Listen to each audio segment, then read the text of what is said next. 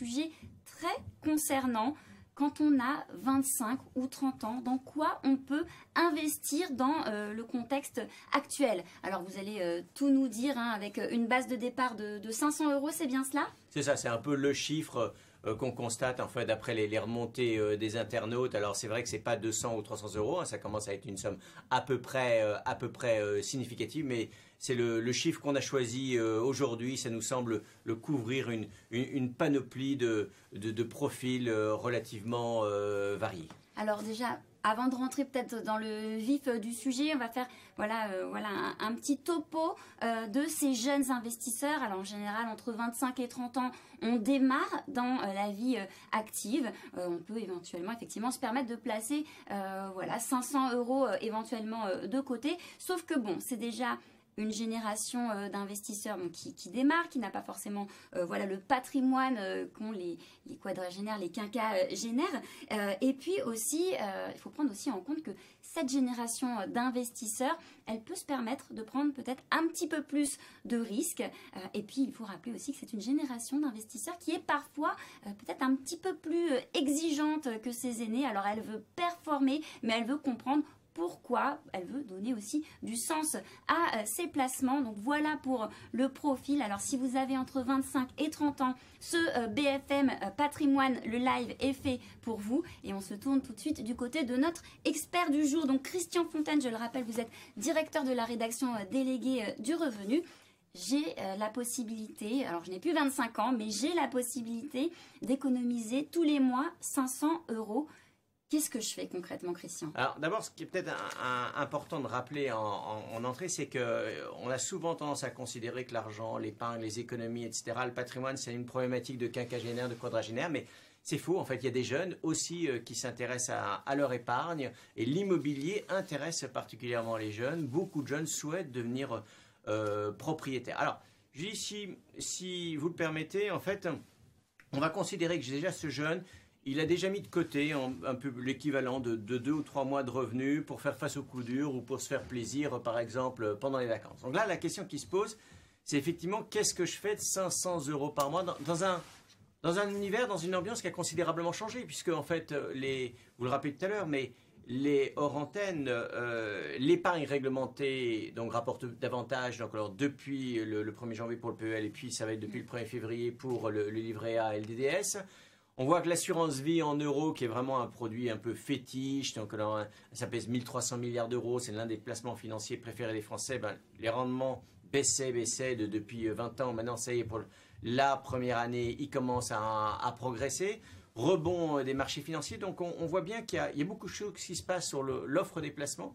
Et donc c'est pour ça que bon, on va s'adresser particulièrement aux 25-30 ans, mais on s'adresse en fin de compte à tout le monde. C'est comment un peu bien placer son argent dans ce, dans ce nouveau contexte. Alors, pour revenir à votre question, 500 euros, c'est très concret, très concret, très pratique. 300 euros sur un PEL, puis après ça on va revenir, on va détailler. 180 euros sur un PEA et 20 euros sur un PE. Alors, vous me dites, mais on s'adresse aux jeunes, Exit, vous parlez pas de placement numérique, vous parlez pas de NFT, vous parlez pas, pas de osé, Bitcoin. J'ai pas osé, Vous avez pas osé, mais il faut oser. Entre nous, il faut oser. Bon, pas de placement numérique. Euh, vous ne parlez pas non plus de financement participatif, de crowdfunding. En gros, vous sortez des vieux nanars, donc là, pour des quadras, des quinquagénaires, des sexagénaires, c'est pas très sexy. Alors, il faut savoir que l'argent, on parle pas de cacahuètes ici. Hein. On parle d'argent. C'est-à-dire qu'en fait, on parle d'épargne, on parle d'économie. C'est-à-dire en fait la partie de vos revenus, de votre salaire euh, que vous décidez de mettre de côté. Donc, c'est quand même quelque chose de sérieux. Hein, vous le savez bien, Julie. il est assez difficile d'obtenir des augmentations de salaire pour le jour où on les obtient, ben, de ne pas faire n'importe quoi avec son argent. Donc, au revenu, c'est un, journal, on, conseille de plus vieux, euh, je dirais, euh, journal patrimonial. On était lancé en 68 pour la, la, la petite histoire. Donc, on a, on a un historique, on a des, de, conseils de, de bon sens. Et c'est vrai que lorsqu'on débute en épargne, eh bien, en tout cas, nous, c'est ce qu'on constate en pratique. Il ne faut pas hésiter à rester un peu classique. Voilà. Donc, d'où pourquoi Exit les placements numériques. Exit, alors ça ne veut pas dire qu'au au sein de ces enveloppes fiscales, PEL, PEA, notamment PE, on va en parler un peu plus en détail, notamment le PEA, on peut très bien euh, privilégier des investissements verts, pourquoi pas investir un peu dans la techno et donc indirectement dans le bitcoin, etc. Pourquoi pas Mais c'est ce que le revenu vous propose, 500 euros d'épargne, 300 euros sur le PEL, 180 euros sur le PEA, 20 euros sur le PE. Donc ça, c'est ce que vous préconisez, mais est-ce que vous, vous constatez que quand même, donc ça c'est voilà, euh, l'immobilier, euh, les euh, livrets d'épargne, l'assurance vie, est-ce que vous constatez qu'il y a quand même une petite des petites hésitations avec euh, voilà, tout cet univers euh, numérique où vraiment les placements tangibles, l'immobilier ou les actions, les supports, ça reste vraiment euh, voilà, des placements sur lesquels les jeunes s'orientent.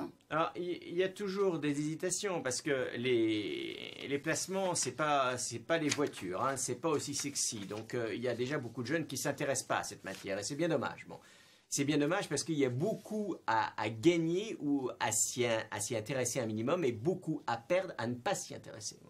Ça, c'est le. Vraiment, s'il y avait un conseil à donner, c'est intéressez-vous à, votre épargne, à vos économies.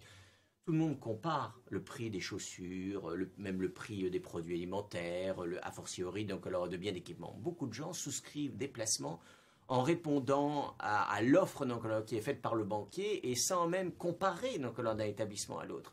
C'est dramatique, dramatique. Il faut savoir que le, le coût, alors là on parle un peu la la banque euh, au quotidien, mais le coût de détention d'un compte euh, courant, donc c'est environ 200 euh, euros par an. Mais vous avez la possibilité, si vous gérez votre compte courant via un établissement 100% en ligne, à faire baisser cette somme à, à 0 euros. Il faut bien savoir qu'une épargne euh, peu ou prou euh, mal géré peut coûter en frais 2 ou 3 par an. C'est pas négligeable 2 ou 3 par an. Donc, si, premier conseil à donner aux jeunes, c'est s'intéresser à cette matière.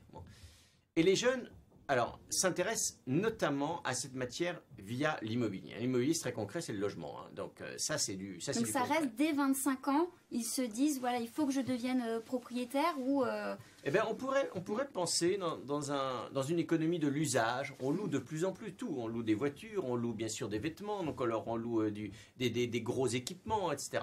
On pourrait penser que ça serait pareil en matière d'immobilier. Ben non, en fait, ce qu'on constate, c'est que les jeunes aussi veulent faire comme leurs parents, comme leurs grands-parents, acheter leur logement, parce que ça sécurise l'avenir. Ouais.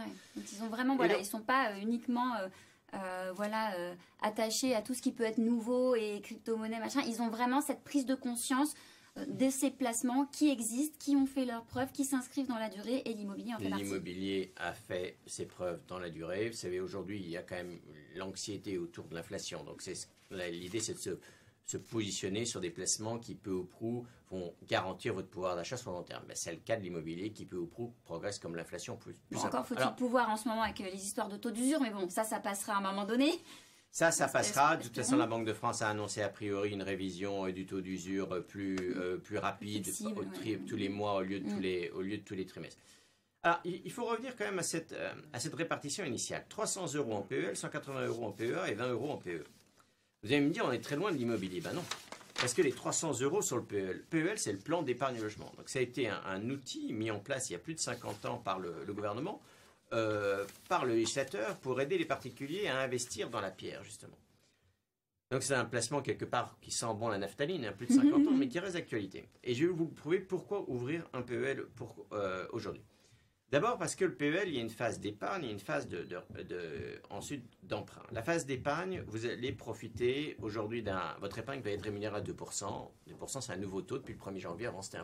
Déjà, vous profitez d'un taux deux fois plus élevé qu'auparavant.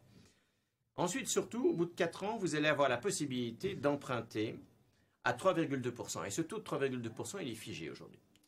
Donc aujourd'hui, vous empruntez sur 20 ans autour de 2,7, Donc ce taux de 3,2, il n'est pas compétitif. Mais si l'OAT, sur lequel qui sert de référence pour la fixation des, prêts à l'habitat, continue à augmenter. Aujourd'hui, on est à 2,728. Continue à augmenter. Ce taux de 3,2 pourrait être intéressant. Donc, je dirais qu'aujourd'hui, ouvrir un PEL, c'est la certitude de pouvoir emprunter à 3,2% dans 4 ans et d'emprunter pour acheter votre logement.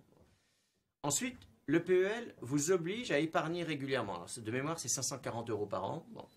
Et donc, vous allez, il est plutôt conseillé de mettre en place des prélèvements automatiques sur le compte courant à raison de 45 euros par, euh, par mois vous allez montrer à votre banquier que vous avez un peu une mentalité d'écureuil.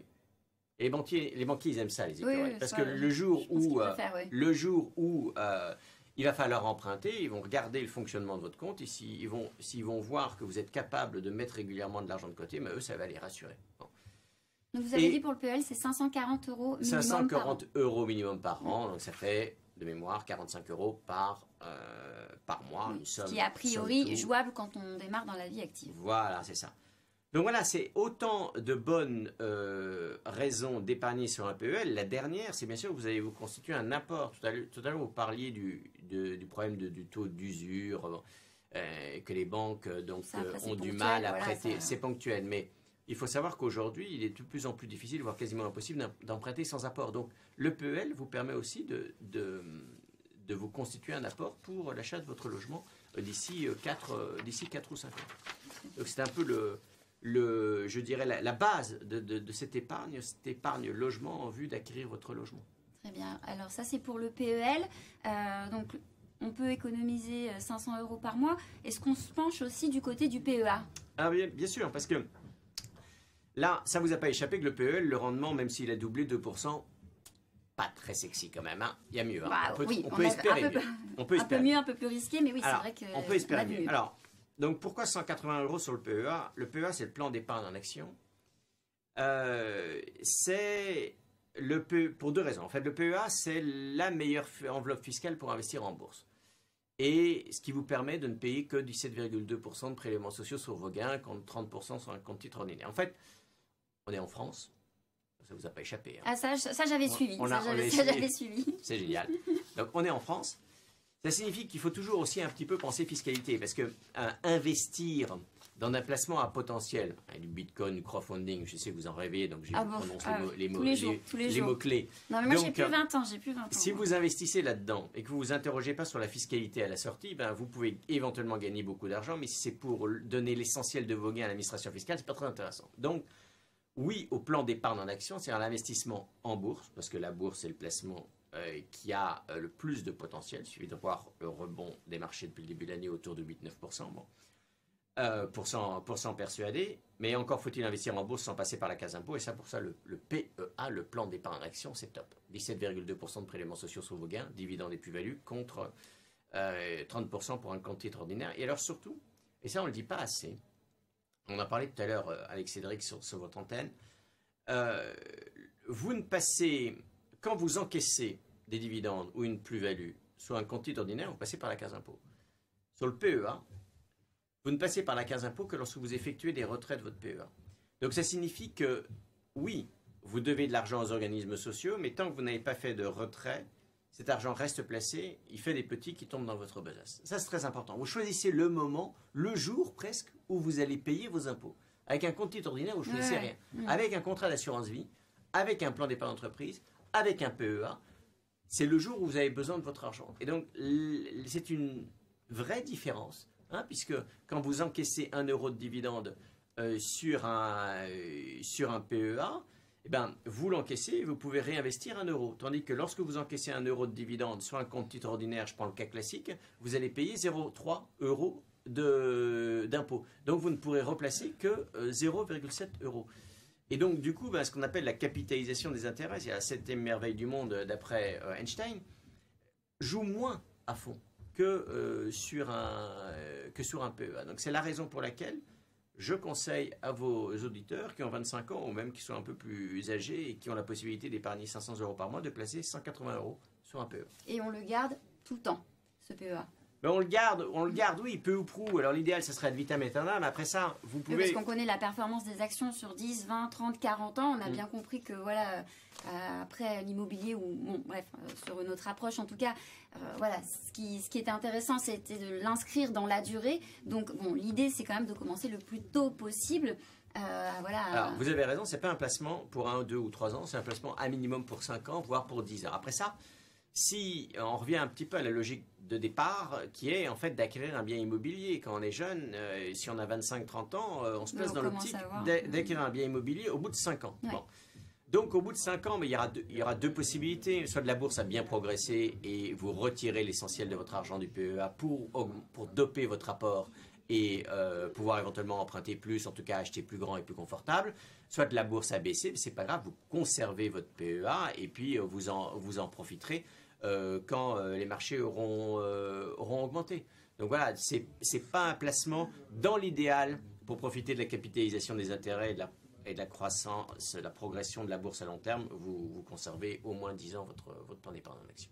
Merci. Donc ça, c'est pour le, PEA. Et alors, Cédric disait tout à l'heure qu'il calculait très mal, mais au contraire, il calcule très bien.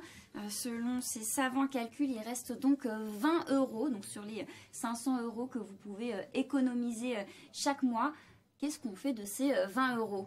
Alors, donc, effectivement, vous avez bien résumé, 300 euros pour PEL, 180 euros pour PEA, il reste 20 euros pour PE. Alors, ça, c'est l'argent que vous pouvez investir dans votre entreprise. Vous savez, il y a plus de 10 millions de salariés en France qui ont accès à ce qu'on appelle l'épargne salariale. Et, eh oui.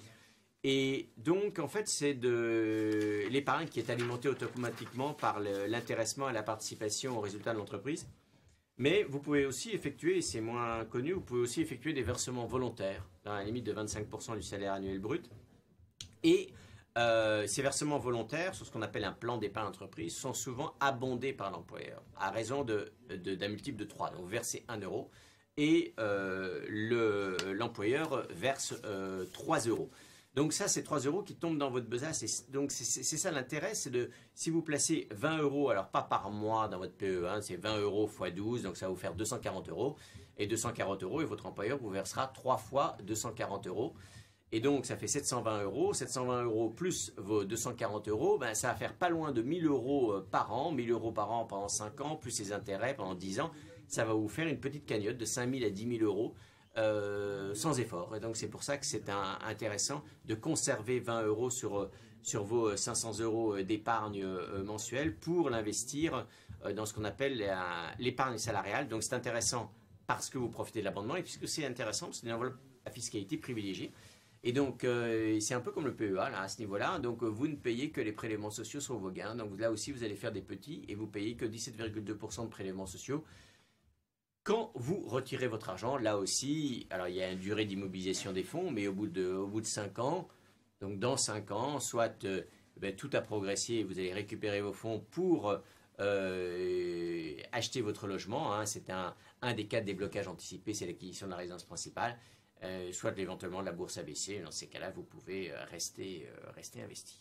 alors, vous savez, hein, c'est une, génération très exigeante. Est-ce que dans le cadre d'un PE, on peut savoir un petit peu comment est voilà, structurer l'épargne, dans quoi ça va, ça va ou en général c'est la boîte, l'entreprise qui choisit et ça va dans des actions internationales? Est-ce qu'on a un petit peu le choix, vous savez ou Alors, on a vous avez la possibilité de gérer cette épargne exactement comme vous pouvez gérer euh, vos liquidités en les transférant vers un livret A. Et puis lorsque vous avez besoin d'argent, vous transférez du livret A vers votre compte courant. On peut quand même faire quelques arbitrages alors. Oui, vous passez par une plateforme informatique euh, moderne qui vous permet d'effectuer des arbitrages. Généralement, vous avez accès, alors les, un PE, je dirais, euh, de, de qualité moyenne va vous donner accès à 5-6 fonds.